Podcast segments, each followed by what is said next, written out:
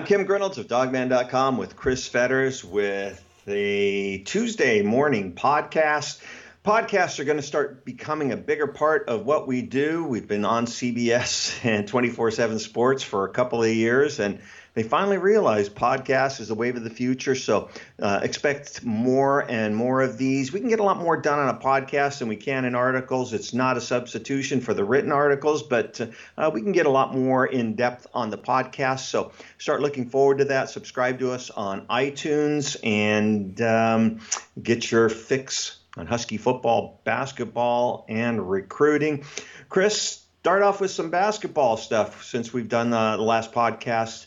Washington got a new commit from a kid who um, was down in LA for a while and uh, went to Garfield High School, played for Jamal Williams on the Rotary team, but uh, J'Raan Brooks, who was at USC last year, and he will be transferring to Washington. What do you know about J'Raan Brooks? Well, it's been a kind of a circuitous route for a guy that lives so close to so close to Montlake, but uh, yeah, exactly. You know, came out of Garfield and um, you know was actually coached there by a couple Huskies and Brandon Roy and Jamal Williams, and uh, you know Washington was obviously hot on him early, and he decided to originally commit to St. John's. Which well, actually, was, actually, it was USC. Was it USC then St. John's and then USC? Then, de- then decommitted. Yeah. and then went to St. Then committed to St. John's. Decommitted from St. John's and committed back to USC. And from my understanding, um, at the time he decommitted from St. John's, he was real interested in Washington, but uh, they kind of passed on him at that point in time after he had passed on them a couple of times. Right. So again, this is a situation where you know you you you wonder at the time what was he looking for? Was he looking to get away from home? What were the what were the circumstances and the and the reasons why. But as you said, he eventually signed with the Trojans, spent a year down there, and then now with some of the turmoil there, with some of the stuff with the NCAA scandal, um, with the pay for play and all that kind of stuff, and and Tony Bland being a big part of that. Um, you know, and also I just don't think he he felt like he got enough playing time. I, I, he played in 28 games last year and um, I think he had a high of 11, if I remember right, at UCLA. So you know he could have been a, a decent player in their squad, but uh, obviously, you know Andy Enfield didn't play him as much as J'Raan had obviously hoped he would play, and um, he was down there with um, who was it, Kevin Porter. Kevin Porter, and, yeah. Um, and so you know they had a couple of couple of guys from Seattle in there, and um, now, neither one of them obviously are going to be playing for USC as Kevin Porter's gone pro and and yeah. J'Raan Brooks has come back to Washington. 6'8", 6'9", 220, 225. Um, every time I talk to J'Raan, I kind of ask him the off-the-wall question because evidently he's left-handed pitcher and can throw in the mid 90s and being 6'8 6'9 and 225 and being able to throw you know that hard as a left-hander you know there's obviously going to be some interest there but um, he has no interest in returning to uh, baseball. But this signing makes a lot of sense for Washington with um, Isaiah Stewart and Jaden McDaniels coming in, uh, more than likely both of them are one and done, or possibly a one and done. And this is going to give Washington a little bit older guy on that um, on that uh, uh, front line with some experience. He's really long, and I think he's going to be a real valuable piece at some point. And being able for him to sit out and just kind of blend in and get used to it, I think it's going to be a good thing for the team. Coach Hopkins has really put together a nice program over there. He has, and he, and he certainly has gotten a number of different body types, but they're no question they're getting much bigger and much longer. I think what's really interesting about J'Raan Brooks, and I do think that that not only is the year going to help him in terms of his development, getting back into the swing of things, back in Seattle, uh, back with you know being with his friends and family and everything else, and and obviously that's going to be a readjustment, but um, I think it's going to be a really good adjustment for Washington as well because Brooks is bringing a skill set to UW that they kind of just didn't have last year available. Now they have bigs on their lineup like a Nate Roberts, for instance, who can go out and stretch and and can play a little bit more out in the perimeter. But as you remember, Kim, the only real bigs that they had last year that were playing a bunch were Noah Dickerson and Sam Timmins. And those guys are playing in the paint. They aren't going to stretch you. They aren't going to go out to the three point line. I know Noah would fancy himself as an occasional three point shooter, but uh, you know he was best utilized obviously the closer he got to the rim. When you talk to guys about J'Raan Brooks, you really get the sense that yeah he can play inside or out, but he is one of those guys that fancies himself a three point shooter. I think I remember he was around 36, 37% last year in the threes that he did shoot, which for a guy that is 6'8, 6'9, that's a decent percentage. And I would expect that that percentage would only go up the more playing time he gets. So that is something that is going to be a little different for Washington in terms of their makeup on the floor. So I think having the year to kind of figure out how they're going to integrate a guy who stretches out like that, because again, they're also going to have, like you said, they're going to have Isaiah Stewart. They're going to have Jaden McDaniels. They're going to have other pieces that are very comfortable playing on those wings and around the three point line, even though a guy like Stewart obviously is going to be a little, right. a lot more of an inside presence. Uh, Sofsky put out on his Twitter yesterday that Washington had petitioned for um, an early exemption so that Quade Green would be eligible earlier. He's the transfer from Kentucky, the point guard. I don't think this is really news. I've been talking about it for several months. This has been in the works for quite some time. Haven't been able to really get an answer on what grounds they're petitioning uh, for the uh, eligibility, but um, we'll see. Um, this is, um, like I said, this was something that we've been known was going to happen for quite some time. As of right now, um, without the waiver, he would be eligible um, in December, I believe it is, at the end of the quarter, and he would be ready to play when Washington heads to the Diamond Head Classic, I believe it's called, over in Hawaii. He would be eligible for that, but um, obviously the petition would try to get him eligible at a sooner date. Again, not sure the exact reason. When I talk to some guys, I'll find out what, but again, no surprise here. This has been in the works for quite some time. Yeah, and I haven't done any research in terms of trying to figure out how successful these types of waiver requests are. I would imagine Washington wouldn't do this unless they felt they had a compelling case. Um, that's because you know, they, you know, why would you go through the paperwork and the hassle? Um, a guy like Quade Green, obviously, he left what left Kentucky after nine games, so you know, and, and I was under the impression too that it was going to be mid December. Now, I thought one of one part of Softy's tweet that was of interest to me was that he was making it sound like Quade wouldn't originally be in, uh, eligible until January. That's not true. Yeah, so I, I, I again, whatever his information is, that that is a little different than what we understood it to be. But again, if if Quade Green does get eligible, then all that kind of becomes moot. And um, what's going to be interesting, obviously, is what Washington does with that point guard position if Quade Green is not eligible until mid December or even January at the latest, like Pac 12 play. Um, you know, they could go obviously with Elijah Hardy, who showed some flashes last at the end of last year, looked like he could run it. And then Marcus Tsohonis is another guy, obviously the true freshman from Portland, um, who's got experience running the point and could be kind of that combo guard um, that you know they could use in in that instance. So they right. have a couple of options, but clearly getting Quade Green eligible is the chief objective at this point. Uh, and speaking of Marcus Tsohonis, the point guard out of Portland, he's more of a combo guard, but played point guard his entire life. He played with Rotary. He played with Jaden McDaniels. He also played with um, RaeQuan Battle. And you had a chance to talk to former Husky Jamal Williams, who um, coaches the Rotary team. He was the coach for those guys, knows them all intimately, real well, as well as Jerron Brooks. Uh, give us a couple minutes on the conversation that you had with Jamal Williams. Sure, and and I do have uh, on Wednesday morning. I'll have the information and kind of the analysis that Jamal gave me on uh, Marcus Tsohonis, and um, not to give it too much away, but when he talks about Marcus, and then you look back at uh, what certain analysts had said about another kind of combo guard that was originally from the or- from Oregon as well, you'll find some similarities. So again, not going to give it away, but uh, you'll be able to tell reading the story. It, it, it, there's there's definite comparisons to a former Husky as well.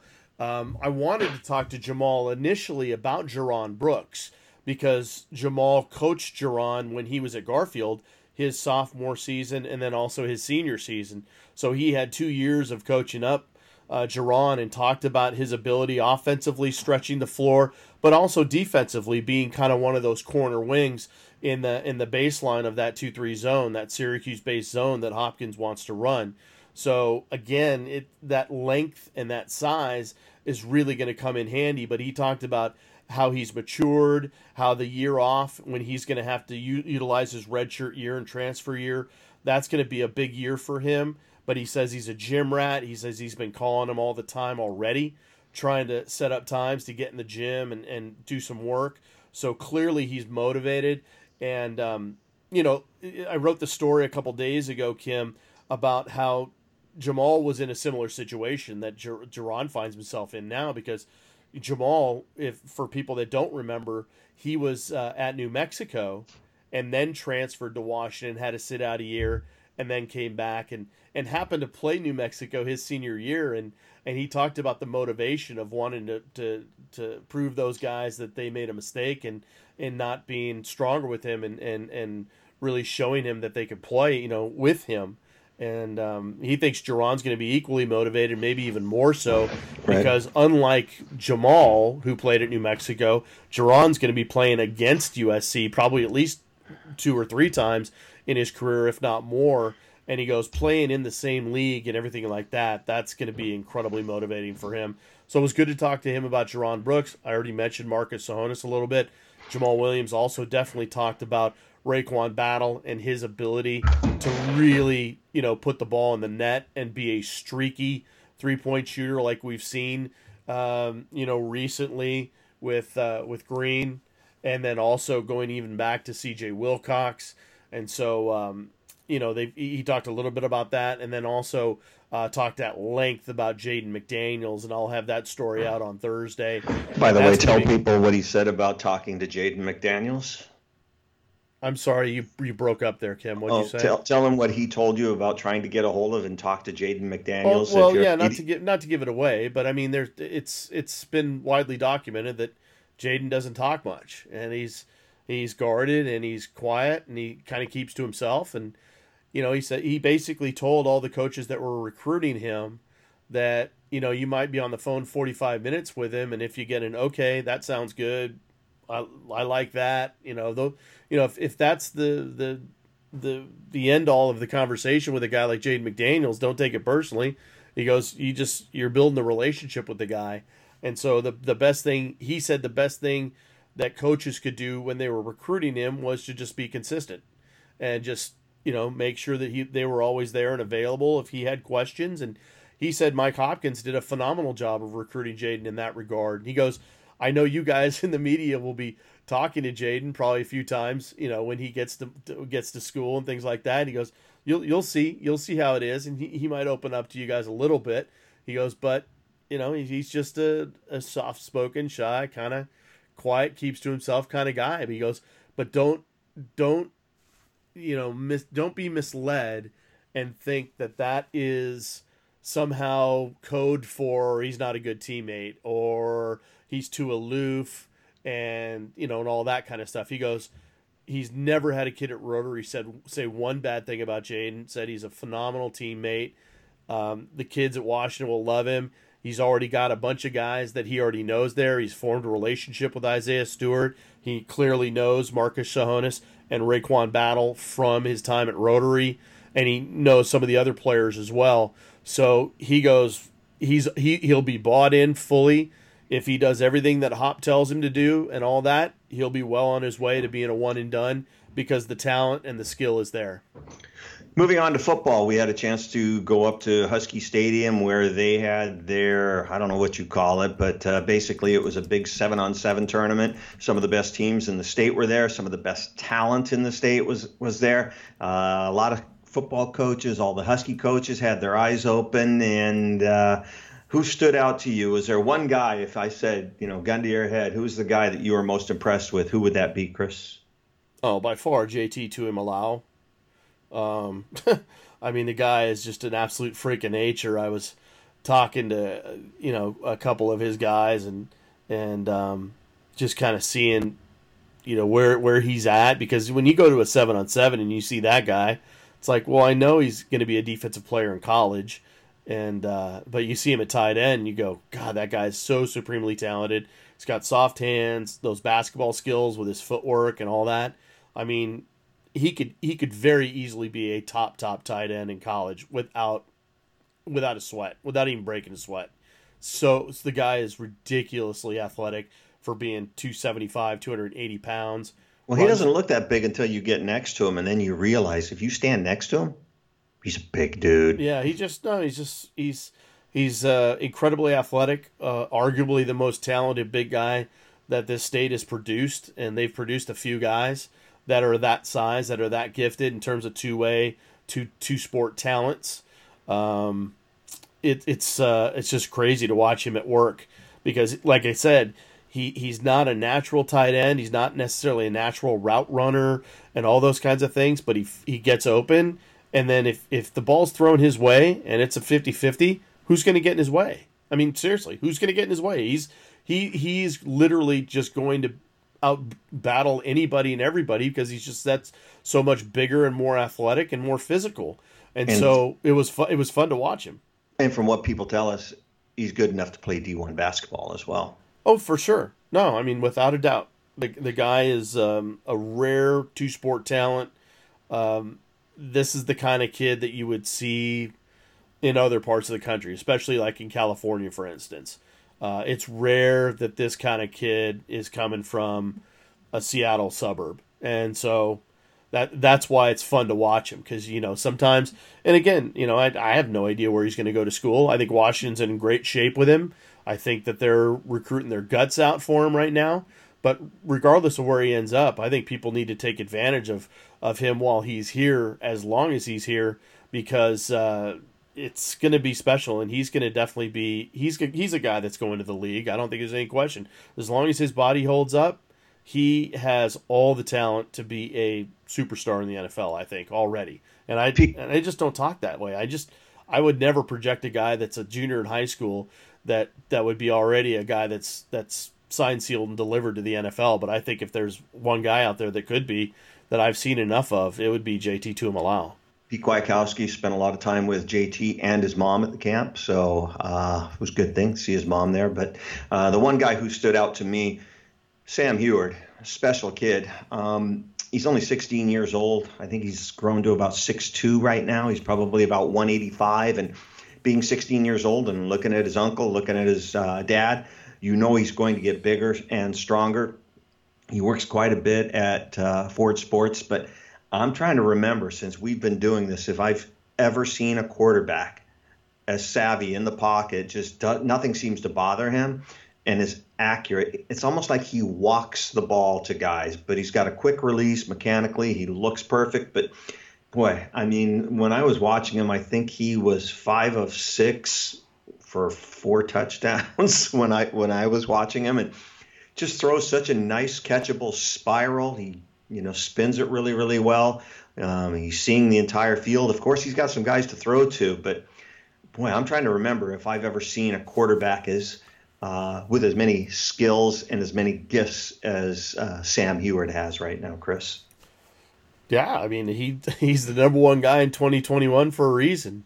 I mean he's put up the production and he's on pace to to get bigger, faster, stronger. I mean if you look at you know if you look at his dad Damon, you look at his his uncle uh, Brock, you know you look at the the Huards in general.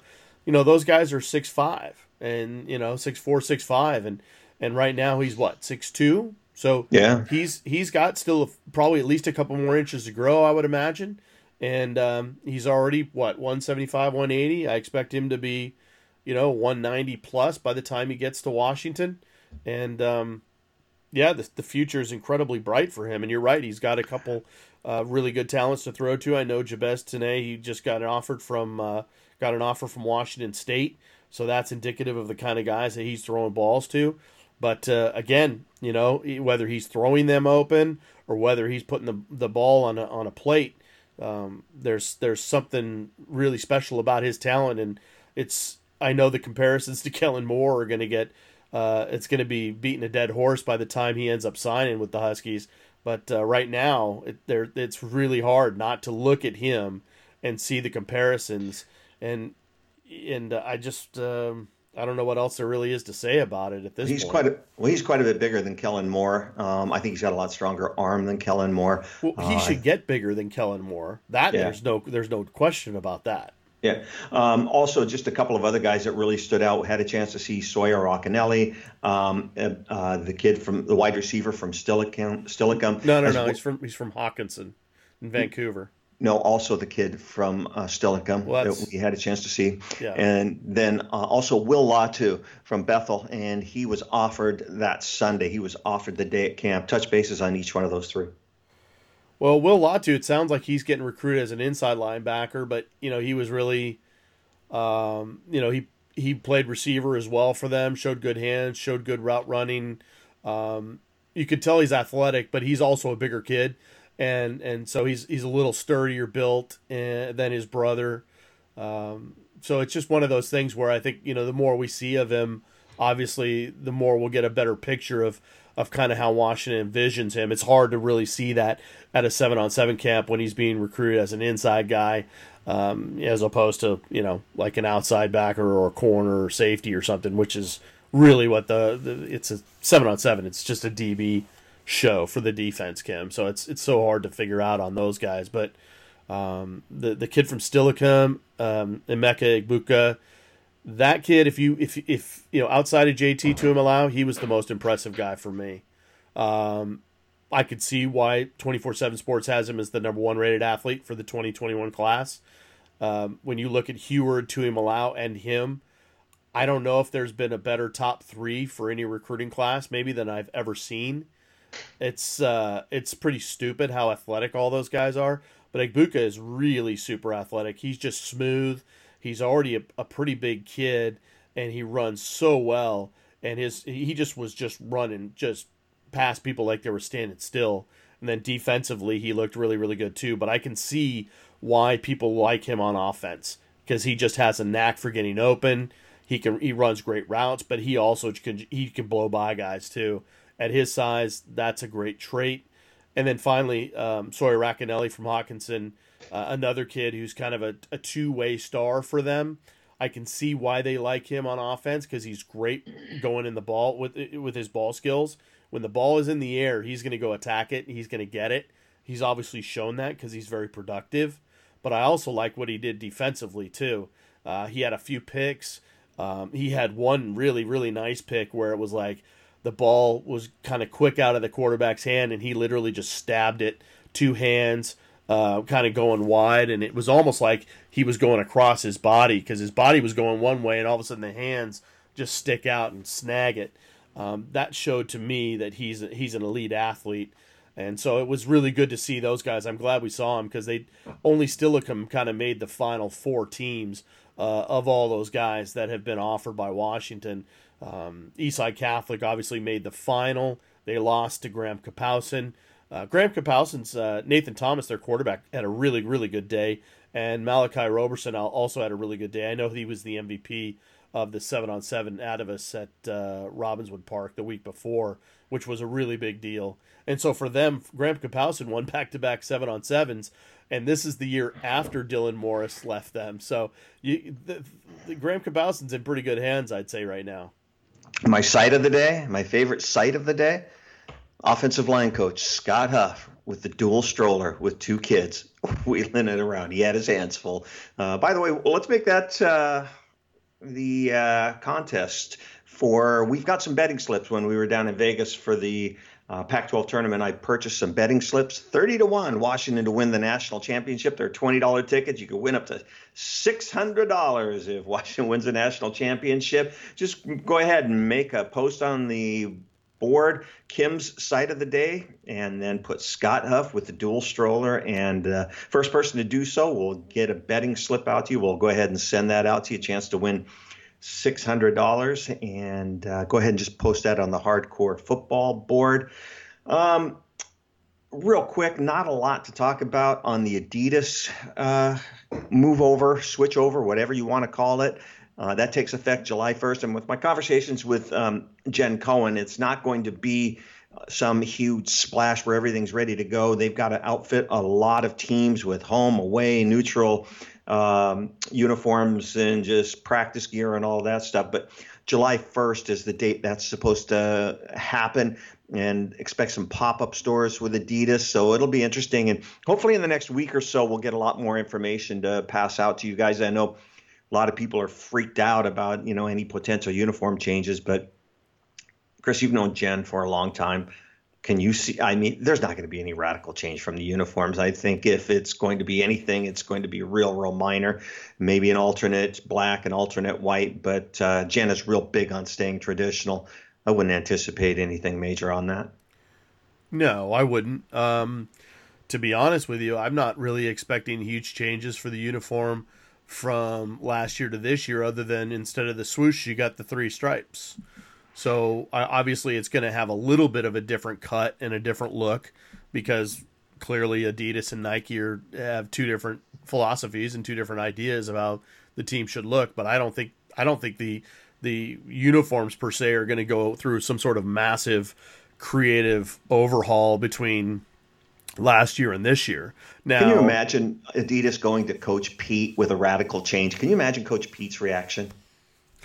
Yeah, I don't know. I mean, to be honest with you, I I mean, I'm sure he has certain ideas of, of kind of what he would like to see, but ultimately, the way I understand the creative process is that the the design people at, at Adidas will just like Nike would come up with a handful of ideas, and then the the athletic department, in conjunction with Pete and and his guys in the football department, would kind of throw around what they like, and then everyone would kind of come to a consensus. I mean, at least that's what I understand. But and Coach Pete's always been on record to say he loves he just loves the, the traditional purple and gold yeah. uniforms. That's his favorite. Yeah, I mean, and and I don't think you'll find a lot of objection from Washington fans. That's for sure.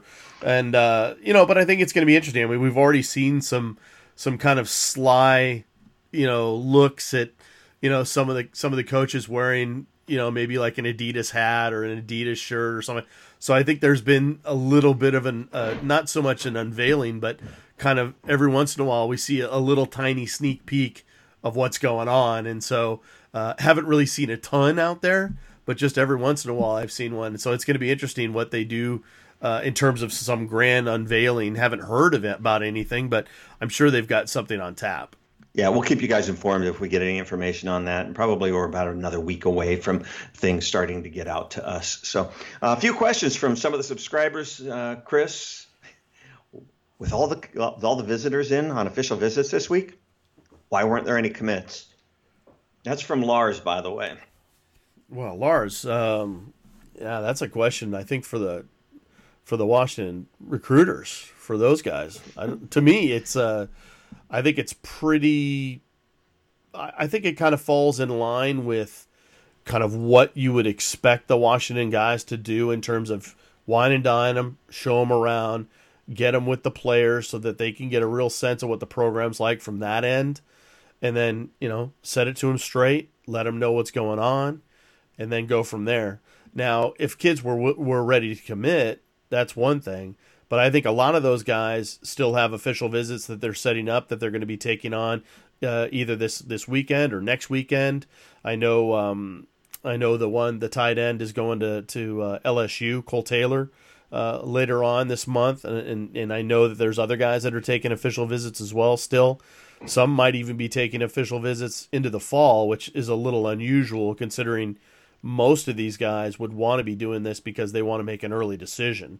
So that in mind, I think these guys, the way that they operate, it falls in line with the idea of, hey, we want you to, to make a commitment to Washington because we think you're a great fit for us, but we also want you to go home, think about it, let the visit wear off a little bit, and if, you know, in a few days, if you still feel just as strong about things and just as good about the way you felt when you were on your official visit, and and you really truly envision yourself at Washington, you're going to cut the process short, then by all means, let's go in. We're because we're 100% in, and if you're 100% in, let's end this thing right now. So I think that's the way they approach it. And well, right now, thing, the other thing too is Chris, for them to take a commitment from a kid, the kid has to be done with the process. Done. And if they still want to take other visits, they still want to check things out, they're not 100% sure, they're not going to take the commitment. Now, if they wanted to press a kid and get a commitment this weekend, I'm sure they probably could have got a couple. It's not the way they work. Well, and I, and I don't know if this is lessons learned maybe from the Asa Turner recruitment. You know, if this is something where, you know, obviously every every prospect and their families are different, so you kind of have have to approach them differently. But it, it, as far as it goes, you know, if they, if they don't if, if they don't feel like the kid is all the way in, then they're not gonna they're not gonna push it. They just won't because it doesn't. It's it's like uh, it's like the old Fram thing. You can pay me now or pay me later. The whole thing is it, they still can't sign until mid December at the very very earliest. So these kids still have a lot of time to go, and there's still a lot of options out there where other teams can come in and try to make their pitch, even if they were committed to Washington. We've seen it many, many, many, many, many times. And we also, Kim, as you know, a lot of times when a kid makes a commitment, that's when their recruitment really starts because now the other teams know what's going on. So, you well, know, in that sense, I don't th- I don't think they're going to push these things because these other five kids that are committed currently that weren't necessarily on visits, th- those guys have been in the boat for a while and they understand what's going on. They've gone in there, they've done their due diligence, and I think the Washington coaches have, have kind of really put the screws on them and said, hey, are you in? Because don't commit unless you are done. Like well, let's said. talk about this, what they did with Sawyer Racanelli. They probably could have got him to commit a lot earlier. What did they do with Sawyer? Told him to go to UCLA. Right. Go take a look. Right. He went to UCLA, saw what it was. Okay, he's ready. They were ready to take the commitment. And I think that's what you're going to see. I wouldn't be surprised this week if they wind up with one or two commitments at some point.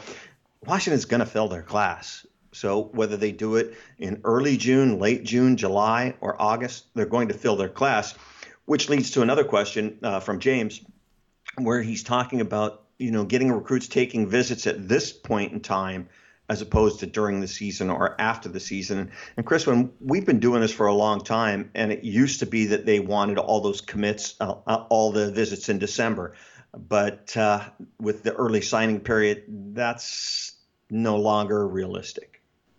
Well, no, actually, it is very realistic. That's that's what they did last year. That's what they want. They only they only had four official visitors in June last last year. Now they they've done ten this year because more and more kids are looking to take advantage of those opportunities because that NCAA rule where you can take now uh, spring official visits is just a couple years old. I mean, that last year was the first year you could do it. So I think Washington at that time was still kind of grappling with this idea of how can we possibly have these guys in on a June official visit when the ideal is to get their last thought, get their last visit literally right before the mid December signing date you know you want they want to create that that momentum that group mentality. That's why they had you know 10 to 12 guys on each of those first december because there's two usually two december weekends right before that mid-year signing date and they try to you know they try to get those guys all together and create this bond where they can all see themselves playing with each other and playing in the program together. That's what they want. They want to create that bond and that identity and um, you know, it, it you know to, to try to do that in June is tough. But I also have to remind people too that they of the four kids that took official visits last June, two of them ended up signing with Washington, and one of them was Asa Turner,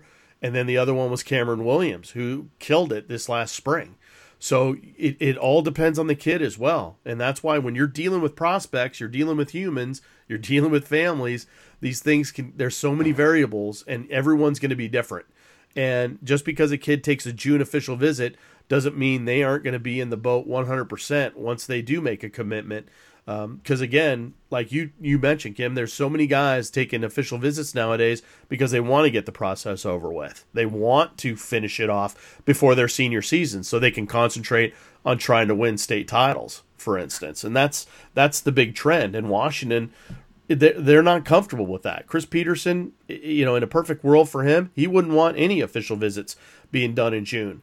But they're having to adjust, and it's not a matter of complaining about it. It's just a matter of how can they make it work within the structure that they've that they've already kind of created for themselves.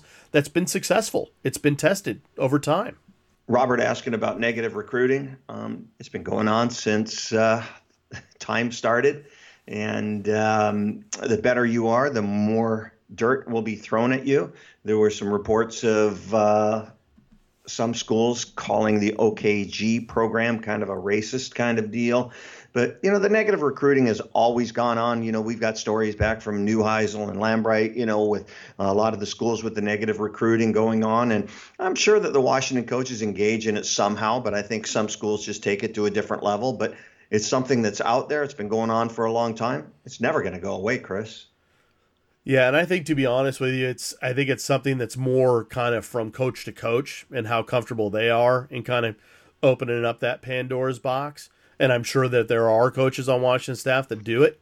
Um, but you're right; it's going back all the way to remembering when um, you'd hear other programs doing depth charts of Washington's, which had no correlation to reality, and uh, and other things where they would they would be bad mouthing the Washington staff. But you know what? I mean, that is that has gone on, like you said, from the beginning of time, and it's going to keep going on. As far as I'm concerned, if I'm a Washington coach, I'd take it as a compliment. I would take it as a fact of, hey, if those guys have to go that route to outdo us or to try to beat us, then that tells me what we're doing is good. That tells me what we're doing is right. And so when you talk about OKG or you talk about Built for Life or you talk about this and that, and you hear other programs are starting to bring up ideas that um, somehow Washington has tailored their programs to a certain type of kid or a certain type of race or things like that. I mean, you know what? That's where if you're a if you're a family, if if you're if you're a family that has a top prospect and they're looking at Pac-12 programs and Washington's one of them, just do your due diligence. Just you know the fact of of putting guys in the pros putting uh, guys in positions where they're being successful, winning championships. I would think those things would speak a lot louder than some depth chart that some other team has put together or some spiel about how they think Washington is catering to a certain type of kid and it's not their kid. How would you know? I mean, I would, you know, yeah, I, I wouldn't worry too much about the negative recruiting. Like I said, it goes on and, you know, Pete and company, they probably just ignore it. I know that they get upset every once in a while. There's always something that goes on, but it's just part of the deal with recruiting. There's going to be guys out there that are great recruiters and respectful, and there's going to be those negative guys out there. That ain't going away. It's well, always going to be like that. Kim, one thing we talked about on set, on uh, Sunday during the during the passing camp that I thought was really interesting is that I talked to you know a couple different coaches of a couple different teams. And and we're talking about kids that were of of different recruiting classes like last year's class and this year's class and going forward.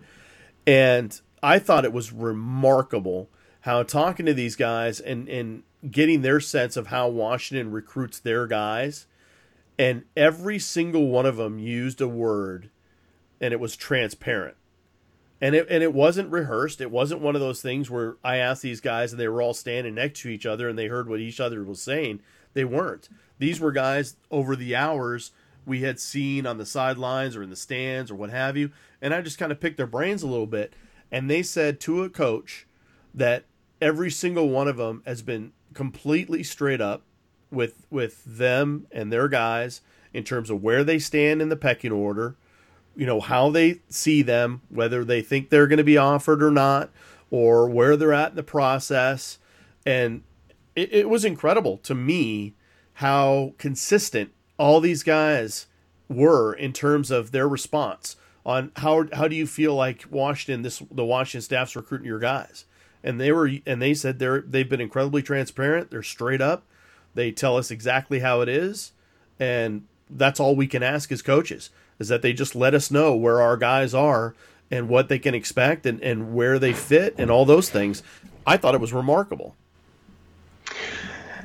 Just a reminder if you're looking for those daily updates as well as breaking news alerts, just shoot us a note, huskystadium at gmail.com. Again, huskystadium at gmail.com. Subject line newsletter will go ahead and get you set up uh, with those daily updates. Not so much daily this time of year, but definitely during the season. But you'll probably get at least three to four, as well as any breaking news alerts this time of year. Anything else we need to cover, Scott, uh, Chris?